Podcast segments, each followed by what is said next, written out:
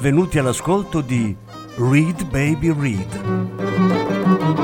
un programma di reading letterario radiofonico a cura di Franco Ventimiglia e Claudio Tessera.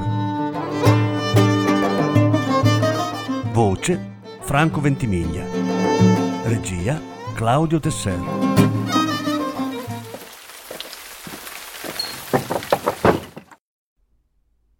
Irene Némirovsky, Il ballo.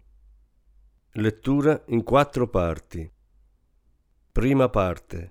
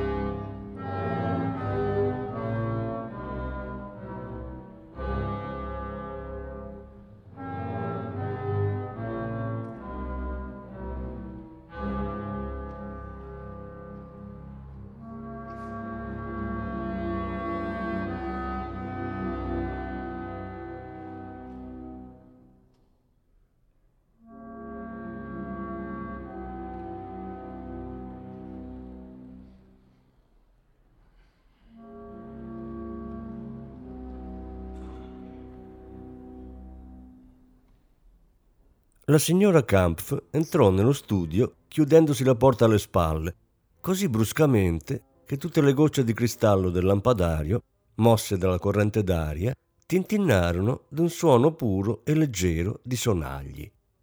Ma Antoinette aveva continuato a leggere, china sullo scrittoio, tanto da sfiorare la pagina con i capelli. La madre la osservò un istante, senza parlare, poi le si piantò davanti a braccia conserte. «Potresti anche scomodarti quando vedi tua madre, bambina mia», la sgridò. «Non ti pare? Hai il di dietro incollato alla sedia? Che modi raffinati! Dov'è Miss Betty?» Nella stanza accanto il rumore di una macchina per cucire ritmava una canzone, un «What shall I do when you be gone away?» cantato languidamente con voce incerta e fresca. «Miss», chiamò la signora Kampf, «venga qui». «Yes, missus Kampf». L'inglesina, guance rosse, occhi spaventati e dolci, uno chignon color del miele arrotolato sulla testolina rotonda, si insinuò attraverso la porta socchiusa. «L'ho assunta», prese a dire con severità la signora Kampf, «per sorvegliare e istruire mia figlia, vero? Non perché si cucisse dei vestiti. Antoinette ignora per caso che ci si alza in piedi quando entra la mamma?» «Oh! Antoinette, how can you?» disse la miss con una specie di mesto balbettio. Antoinette ora stava in piedi e si dondolava goffamente su una gamba. Era una ragazzina di quattordici anni, lunga e magra con il volto pallido di quell'età, tanto smunto da apparire agli occhi degli adulti come una macchia rotonda e chiara, priva di lineamenti, le palpebre socchiuse, cerchiate, la boccuccia serrata. quattordici anni. I seni che premono contro l'abito stretto da scolare, che feriscono e impacciano il corpo debole, infantile. I piedi grandi e quelle lunghe bacchette con all'estremità due mani arrossate, dalle dita sporche d'inchiostro, che magari un giorno diventeranno le più belle braccia del mondo.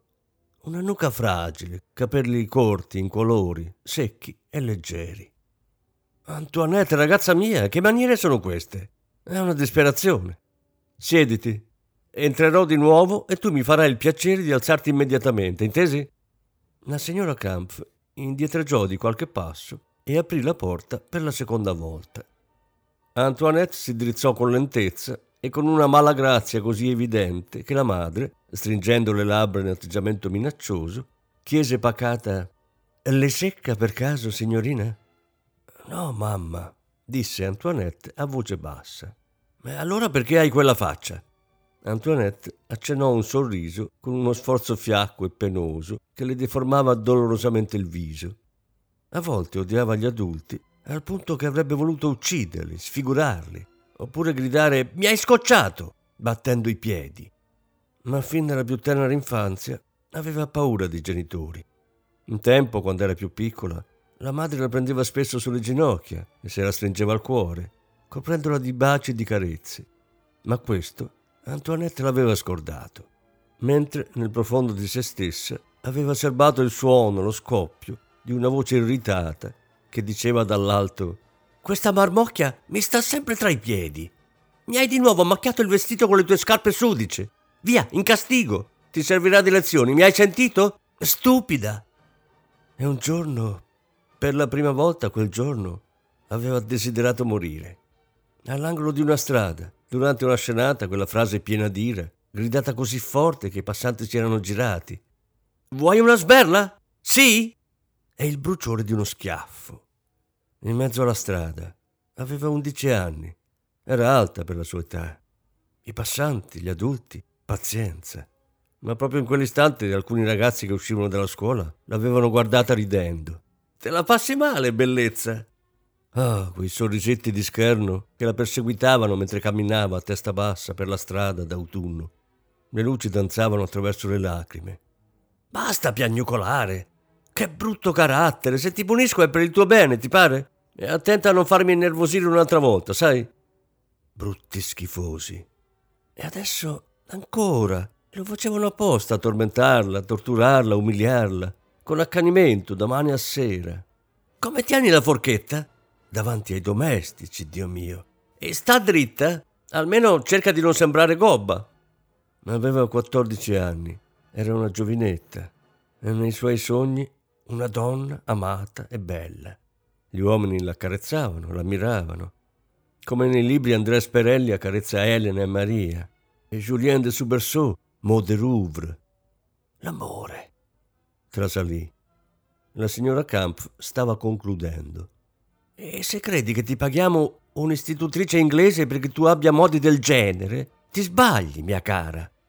Poi, a voce più bassa, mentre rialzava una ciocca di capelli che pendeva sulla fronte della figlia: «Dimentichi sempre che ora siamo ricchi, Antoinette!» E girandosi verso l'inglese: «Miss, avrò molte commissioni per lei questa settimana. Il quindici do un ballo». «Un ballo?» mormorò Antoinette spalancando gli occhi. «Ma certo», disse la signora Kampf sorridendo, «un ballo».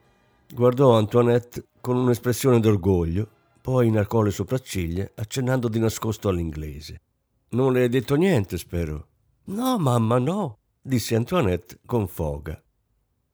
Sapeva bene quale fosse la preoccupazione costante della madre. All'inizio, erano passati due anni da allora, quando avevano lasciato la vecchia Rue Favard, in seguito al geniale colpo in borsa che aveva dato loro la ricchezza, dopo aver scommesso sul ribasso del franco, Alfred Kampf aveva poi nel millenovecentoventisei speculato su quello della sterlina. Antoinette veniva convocata ogni mattina nella camera dei genitori. La madre, ancora a letto, si limava le unghie, mentre nel bagno attiguo il padre, un piccolo ebreo scarno dagli occhi di fuoco, si radeva, si lavava, si vestiva con quella folle rapidità di tutti i suoi gesti che un tempo aveva spinto i colleghi della borsa, gli ebrei tedeschi, a soprannominarlo Foio. Era andato su e giù lungo la scalinata della borsa per anni e anni. Antoinette sapeva che prima era stato impiegato alla Banca di Parigi e prima ancora usciere alla porta della banca, in livrea blu. Quando lei stava per nascere aveva sposato la sua amante, la signorina Rosin, dattilografa del capo. Per undici anni avevano abitato in un piccolo appartamento buio, dietro l'Opéra Comique. Antoinette si ricordava di quando la sera ricoppiava i compiti sul tavolo della sala da pranzo, mentre la domestica in cucina lavava rumorosamente i piatti e la signora Kampf leggeva romanzi china sotto una lampada, un grande globo di vetro smerigliato dove brillava il getto vivido del gas. Qualche volta la madre emetteva un profondo sospiro di irritazione, così forte e brusco che Antoinette sobbalzava sulla sedia. Kampf domandava «Che cos'hai ancora?»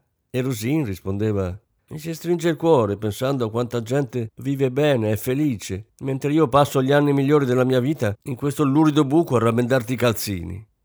Kampf alzava le spalle senza rispondere. Allora quasi sempre Rosin si girava verso Antoinette. «E tu cos'hai da ascoltare?» «Non è affar tuo quel che si dicono gli adulti», gridava con stizza. Poi concludeva «Eh già, figlia mia, se aspetti che tuo padre faccia fortuna, come promette da quando siamo sposati, puoi aspettare. Ne passerà di acqua sotto i ponti. Crescerai e te ne starai lì, come tua madre, ad aspettare». E quando diceva questa parola, aspettare, i suoi lineamenti duri, tesi, imbronciati, assumevano un'espressione patetica, intensa, che commuoveva Antoinette suo malgrado, spesso inducendola a protendere distinto le labbra verso il viso materno. «Povera piccina», diceva Rosin, carezzandole la fronte, finché una volta era sbottata. «Ma lasciami in pace, mi infastidisci! Come sei noiosa anche tu!» E mai più Antoinette le aveva dato un bacio, se non quello del mattino e della sera, che genitori e figli possono scambiarsi sovrappensiero, come strette di mano fra sconosciuti. E poi un bel giorno, di colpo, erano diventati ricchi. Non aveva mai capito come. Erano andati ad abitare in un grande appartamento bianco e sua madre si era fatta tingere i capelli di un bell'oro splendente. Antoinette osava appena guardare quella rutilante capigliatura che non riconosceva. «Antoinette», ordinava la signora Kampf, «ripeti un po'. Che cosa rispondi quando ti chiedono dove abitavamo l'anno scorso?» «Sciocca!» diceva il marito dalla stanza accanto. «Chi vuoi che parli con la bambina? Non conosce nessuno». «So quello che dico», rispondeva la signora Kampf alzando la voce. «Non pensi ai domestici, per esempio?» «Se la sento dire ai domestici anche una sola parola, dovrà vedersela con me, vero Antoinette? Ha capito che deve stare zitta e imparare le lezioni. Punto e basta. Non le chiederemo altro». E rivolgendosi alla moglie, «Non è mica stupida, sai». Ma appena lui usciva, la signora Kampf ricominciava. «Se ti chiedono qualcosa, Antoinette, rispondi che abitavamo nel Midi tutto l'anno. Non hai bisogno di specificare se a Cannes o a Nizza, di soltanto nel Midi. Se proprio ti fanno una domanda precisa, allora è meglio dire Cannes, è più distinto. Ma naturalmente ha ragione tuo padre. Cerca soprattutto di star zitta. Una ragazzina deve parlare il meno possibile con gli adulti». E la congedava con un gesto del suo bel braccio nudo, un po' appesantito, dove brillava il braccialetto di diamanti che il marito le aveva appena regalato e che si toglieva solo per fare il bagno. Antoinette ripensava vagamente a tutto ciò, mentre sua madre chiedeva all'inglese «Antoinette ha una bella scrittura, almeno?» «Yes, missus Kampf». «Perché?» chiese timidamente Antoinette. «Perché così stasera potrai aiutarmi a scrivere le buste», spiegò la signora Kampf. «Spedisco quasi duecento inviti, capisci? Da sola non finirei più. Miss Betty autorizza Antoinette ad andare a letto un'ora più tardi del solito. Sarai contenta, spero», disse, girandosi verso la figlia. Ma poiché Antoinette taceva, sprofondata nuovamente nei suoi sogni, la signora Kampf alzò le spalle. «Ha sempre la testa fra le nuvole questa bambina», commentò a mezza voce. «Un ballo? Non ti riempie d'orgoglio pensare che i tuoi genitori danno un ballo?» «Non sei molto sveglia, temo, povera figlia mia», concluse con un sospiro andandosene.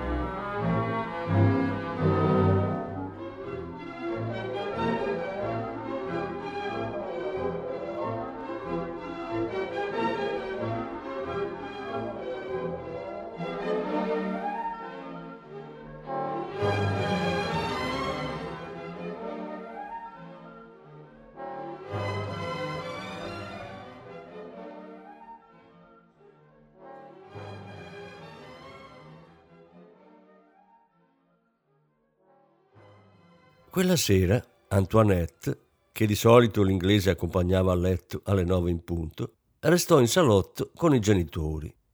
Vi entrava così di rado che si soffermò a osservare i rivestimenti delle pareti in legno bianco e i mobili dorati, come se fosse in casa di estranei. La madre le indicò un tavolino rotondo dove si trovavano inchiostro, penne e un pacchetto di biglietti e di buste.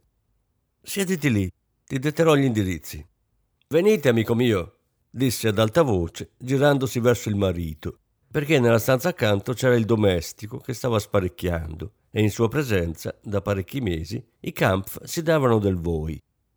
Quando il signor Kampf si fu avvicinato, Rosin bisbigliò: «Senti, manda via quello là, mi mette in imbarazzo». Poi, sorprendendo lo sguardo di Antoinette, arrossì e ordinò bruscamente: «Su via, George, quanto ci vuole? Finisca di riordinare e vada pure». Quindi aspettarono in silenzio, tutti e tre, rigidi sulle sedie. Appena il domestico uscì, la signora Kampf tirò un sospiro di sollievo. «Ah, finalmente! Non so perché, ma questo George non lo posso sopportare. Quando serve a tavola e me lo sento dietro le spalle, mi passa l'appetito». «Che cos'hai da sorridere come una stupida, Antoinette? Avanti, lavoriamo». «Hai la lista degli invitati, Alfred?» «Sì», disse Kampf, «ma aspetta che mi tolga la giacca, ho caldo». «Bada di non lasciarla in giro come l'altra volta», gli raccomandò la moglie. Dalla faccia di George e di Lucy ho capito che trovavano sconveniente il fatto di stare in salotto in maniche di camicia. «Me ne infischio dell'opinione dei domestici», borbottò Kampf. «Hai torto marcio, caro mio. Sono proprio loro che costruiscono le reputazioni andando da un posto all'altro e chiacchierando. Non avrei mai saputo che la baronessa del terzo...» Abbassò la voce e bisbigliò qualche parola che Antoinette, nonostante i suoi sforzi, non riuscì a cogliere. «Se Lucy non fosse stata al servizio da lei per tre anni». Kampf tirò fuori dalla tasca un foglio di carta coperto di nomi e pieno di cancellature.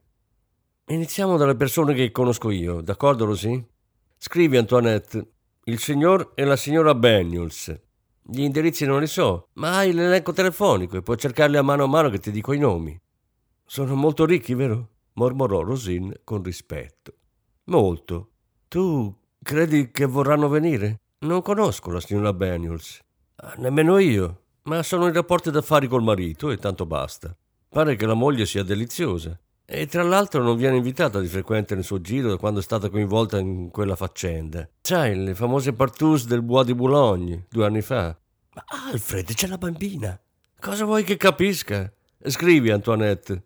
Ad ogni modo è una donna che va benissimo per cominciare». «Non dimenticare gli ostier», disse Rosin con foga. «Sembra che diano feste meravigliose. Il signor e la signora Ostier d'Arrachon. Due R, Antoinette. Di questi, mia cara, non rispondo. Sono molto spocchiosi, molto. Lei in passato era...» Fece un gesto. «No, ti dico di sì. Conosco qualcuno che l'ha vista spesso anni or sono in una casa chiusa a Marsiglia. Sì, sì, ti assicuro. Ma è passato molto tempo, quasi vent'anni. Il matrimonio l'ha ripulita, riceve gente assai distinta ed è estremamente esigente in fatto di frequentazioni. Come regola generale, in capo a dieci anni, tutte le donne che se la sono spassata diventano così». «Dio mio!» sospirò la signora Kampf. «Com'è difficile!» «Ci vuole metodo, mia cara. Per il primo ricevimento gente a non finire, più solo meglio è. Soltanto al secondo o al terzo si fa una cernita. Questa volta bisogna invitare a tutto spiano. Ma se almeno fossimo sicuri che verranno. Se qualcuno rifiuta, credo che morirò di vergogna». Kampf ridacchiò. «Se qualcuno non viene, lo inviterai di nuovo la prossima volta e poi la volta dopo. Sai cosa ti dico? In fondo per farsi strada bisogna solo seguire alla lettera la morale del Vangelo». «Cosa? Se ti danno uno schiaffo, porgi l'altra guancia. Il bel mondo è la migliore scuola di umiltà cristiana». «Vorrei proprio sapere», disse la signora Kampf un po' turbata, «dove vai a pescare tutte queste scempiaggini, mio caro». Kampf sorrise. «Avanti, avanti, proseguiamo. Ecco alcuni indirizzi che devi solo ricopiare da questo foglio, Antoinette». La signora Kampf si chinò sulla spalla della figlia, che scriveva senza alzare gli occhi. «Ha davvero una bella grafia, molto accurata. Dì un po', Alfred. Julien Nassan non è quello che è stato in prigione per via di quella truffa? «Lassan, sì, è lui». «Ah», mormorò Rosin con un certo stupore. Kampf disse: «Ma in che mondo vivi? È stato riabilitato, viene invitato dappertutto, è un giovanotto affascinante e soprattutto è un uomo d'affari di primissimo ordine». «Signor Julien Hassan, avenue Hoche ventitré bis», rilesse Antoinette. «Poi?» «Ce ne sono solo venticinque», gemette la signora Kampf. «Non arriveremo mai a duecento ospiti, Alfred». «Ma certo che ci arriviamo. Non cominciare a innervosirti. Dov'è la tua lista?» «Tutte le persone che hai conosciuto l'anno scorso, a Nizza, a Deauville, a Chamonix».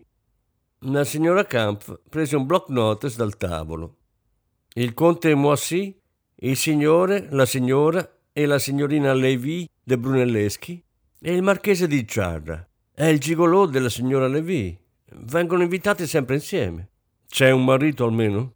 chiese Kampf con aria dubbiosa. «Sta tranquillo, sono persone molto distinte. Ci sono anche altri marchesi, sai, ben cinque.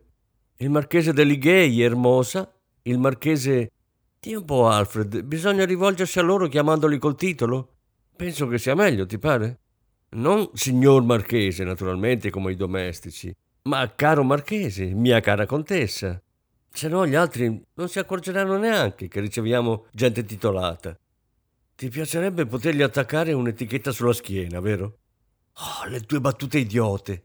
«Su, Antoinette, sbrigati a copiare tutto, bambina mia!» Antoinette scrisse qualche altro nome e poi lesse a voce alta: «Il barone e la baronessa Levinstein-Lévy, il conte e la contessa di Poirier. Sono Abraham e Rebecca Bernbaum. Il titolo l'hanno comprato». «Ma che stupidaggine farsi chiamare Du Poirier, non trovi? Al loro posto io...» Si immerse in una profonda fantasticheria. «Conte e contessa Kampf, semplicemente», mormorò. «Non suona male». «Non correre», le consigliò Kampf. «Tra una decina d'anni, magari». Nel frattempo, Rosin faceva una cernita fra i biglietti da visita gettati alla rinfusa in una coppa di malachite ornata di draghi cinesi in bronzo dorato. «Mi piacerebbe sapere chi è tutta questa gente», mormorò. «Sono i biglietti che ho ricevuto per l'anno nuovo. Ho conosciuto tanti di quei gigolò a Deauville. Ah, quelli vanno sempre bene, sono decorativi, specie se vestiti come si deve». «Oh, mio caro, scherzi? Sono conti, marchesi, visconti perlomeno. Ma non mi riesce di collegare i nomi ai volti. Si rassomigliano tutti. In fondo non importa. Hai visto come facevano dai Rottweiler Fisk? Dicevano a tutti esattamente la stessa frase. Che piacere! E poi, se si è costretti a presentare due persone, si farfugliano i nomi, tanto non si sente mai niente». «Guarda, Antoinette, bambina mia, è un lavoro facile. Gli indirizzi sono segnati sui biglietti». «Ma mamma», la interruppe Antoinette, «questo è il biglietto da visita del tappezziere». «Che stai dicendo? Fa vedere». «Sì, ha ragione. Ah, Dio mio, Dio mio, perdo la testa. Alfred, ti assicuro». «Ah, quanti siamo, Antoinette?» centosettantadue, mamma». «Ah, però». I Kampf sospirarono all'unisono dalla soddisfazione e si guardarono sorridendo, come due attori sulla scena dopo la terza chiamata, con un'espressione in cui si fondevano stanchezza beata e trionfo. «Niente male, vero?» Antoinette chiese timidamente: Ma ma la signorina Isabelle Cosette non sarà per caso la mia signorina Isabelle?» «Beh, certo». «Oh», esclamò Antoinette. «Perché la inviti?»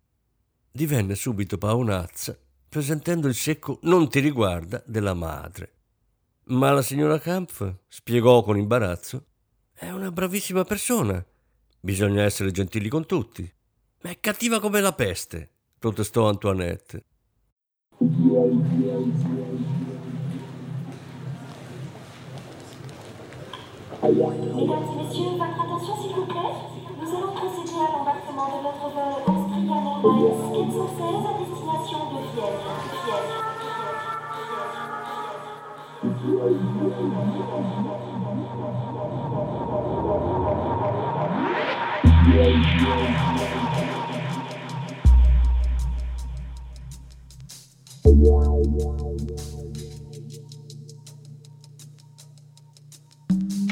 Vienne, Vienne, Vienne, Vienne, Vienne.